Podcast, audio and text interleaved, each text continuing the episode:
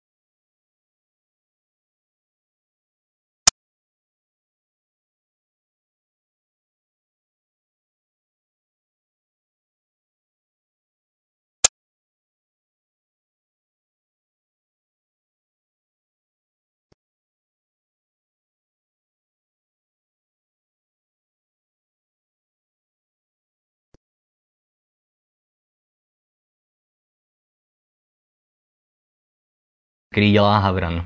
Jo, tak jsem řekl onomatopoetické. Onomatopoje to je vlastně slovo, které napodobuje znění nějakého reálného zvuku. No, jako žblůník a hav, tak krá, víc krát, ne, tak to je taky onomatopoetické. Tak, takže k ději. E, nějaký muž, nevíme jak starý ani, sedí v pracovně své a čte starou literaturu. Venku je to úplně nejhorší počasí, které si dovedete představit. Jo. Je zima, sněhová bouře, je půlnoc, no, takže už tímhle se nám tady nastavuje ta hororová atmosféra. No a ten muž, ten vypravěč si čte ty učené knížky a vzpomíná na svoji zemřelou milenku Lenor, nebo Lenora, jakkoliv to chcete použít. No a slyší klepání, tak si myslí, že někdo ho jde navštívit, ale za dveřmi nikdo není a pak si uvědomí, že mu přistál na okně Havran. No, a tak Havrana pustí dovnitř, nebo on se pustí sám, už nevím. A nejdřív je mu vlastně k smíchu, tomu vypravěči. Nejdřív ho rozveselí, no, protože ten Havran se tak jako důstojně nese aristokraticky, což je, jako je trošku k smíchu. A ten vypravěč se mu vlastně i vysmívá, jo, že mu říká, pověs mi své jméno, ty plutonovský Havrane. Jo, Pluto je bůh podsvětí, eh, římský, obdoba Háda, jo, řeckého, myslím jako bůh Hades, genitiv Háda. Jo, a on to říká výsměšně, ty plutonovský Havrane. On si jako nemyslí ze začátku, že on je skutečně jako, že přišel z pekel, ale spíš to říká pro zábavu. No ale když mu řekne, aby mu pověděl své jméno, tak ten Havran ho trošku setře, protože mu řekne Nevermore, že? Jakože jeho jméno je Nevermore. Odpověď na otázku, jak se jmenuje, je Nevermore.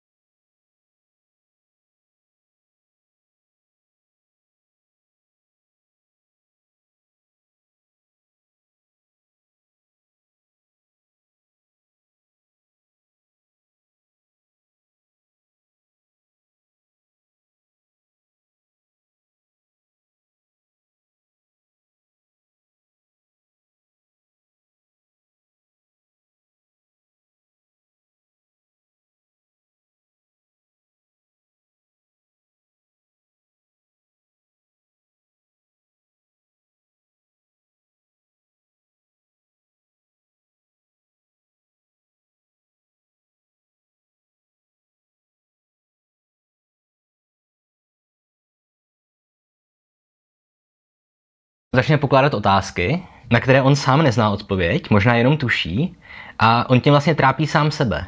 Protože on pokládá otázky, kde pokud by odpověď byla ano, tak tomu vypravěči, že, který je zničený psychicky kvůli smrti jeho milenky, tak by mu to dalo nějakou naději. Ale on ví, že ten pták stejně řekne nevermore, jo, už víckrát ne, už nikdy víc. Takže ten vypravěč tím, že pokládá ty otázky, tak jenom trestá sám sebe. Jo? On nejdřív se ho zeptá, jestli bude mít klid aspoň po smrti. Jo? Víckrát ne, nevermore. A druhá otázka je potom ještě, jestli se po smrti v ráji setkají s tou Lenore. A opět Skrkavec říká, mm nevermore. Jo, takže on mu vezme vlastně ty poslední dvě naděje, které on jakožto člověk živý ještě nemůže vědět, že? protože nikdo, nikdo nevíme, s kým se setkáme po smrti nebo nesetkáme, i když většinou máme asi tušení. No a na konci zkrátka už teda ještě ho vyzve, ať vypadne z jeho baráku, toho Havrana, ale on opět mm, nevermore.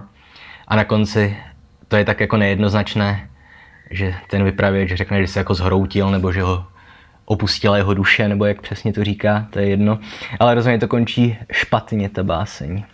A zmínil jsem teda, že máme různé výklady, ale ještě než se dostanu k interpretacím významovým, tak bych se chtěl podívat na formu, na formální stváření té básně, protože především proto je Havran tak slavný. Že on je strašně je to kliše, ale vysoustružený. Jo? Že úplně krásně vidíte, jak to má promyšlené ten autor.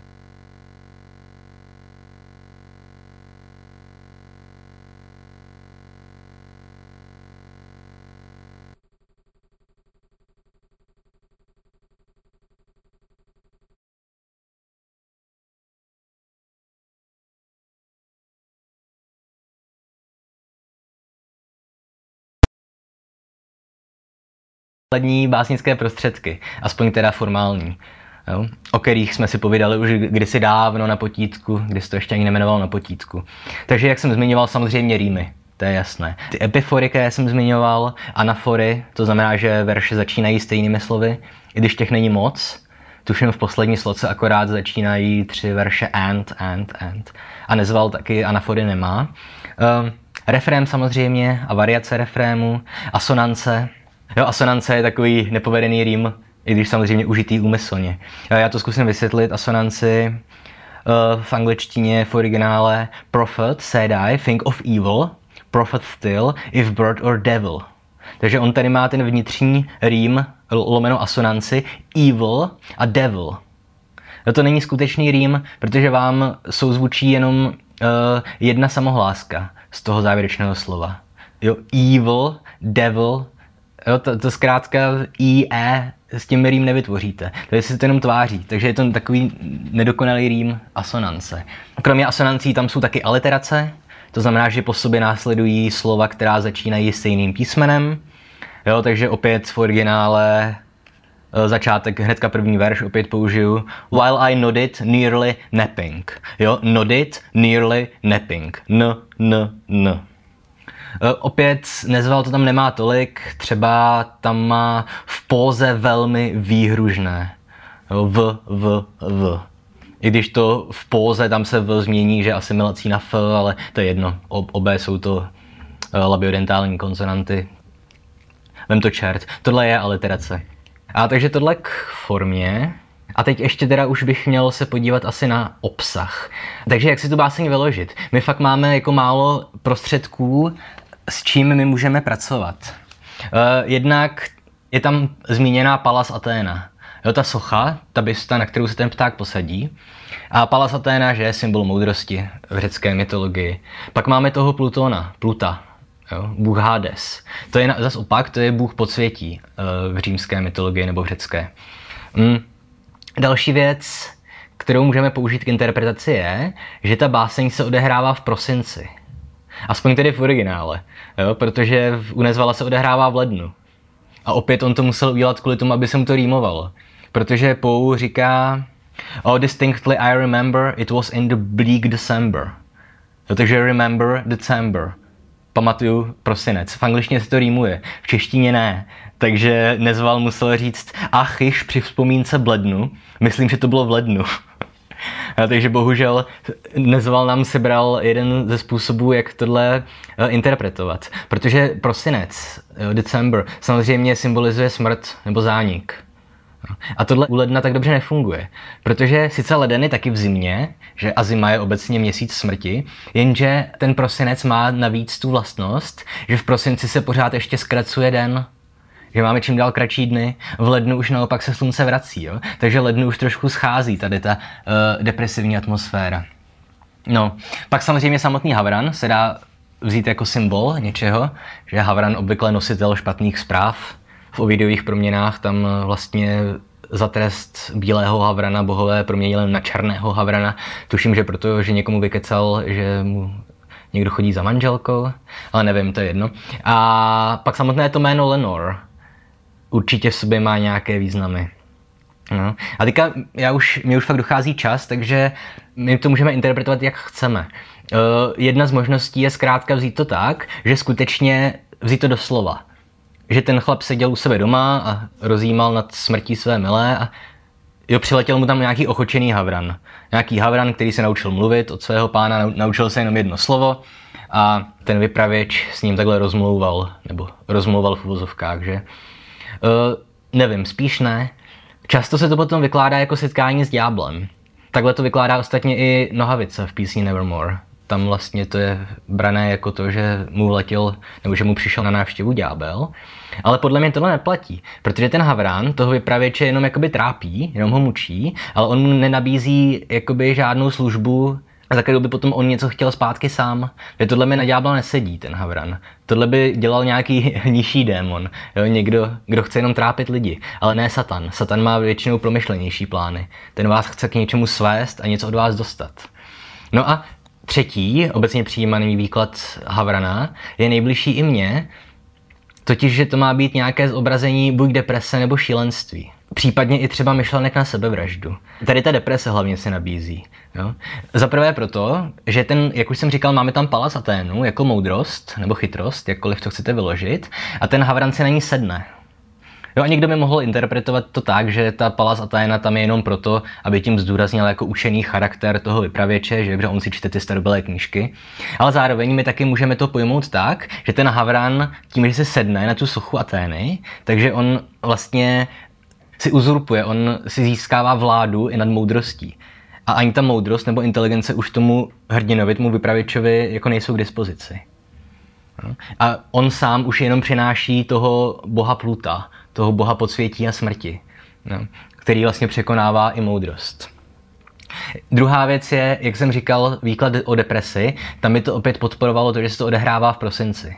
Tohle už jsem zmiňoval. Málo světla, špatné počasí, že prosinec obyčejně tuším je měsíc sebevražd nejčastěji. No a pak samozřejmě taky důležité je, že ten Havran ke konci už si s tím vypravěčem dělá, co chce.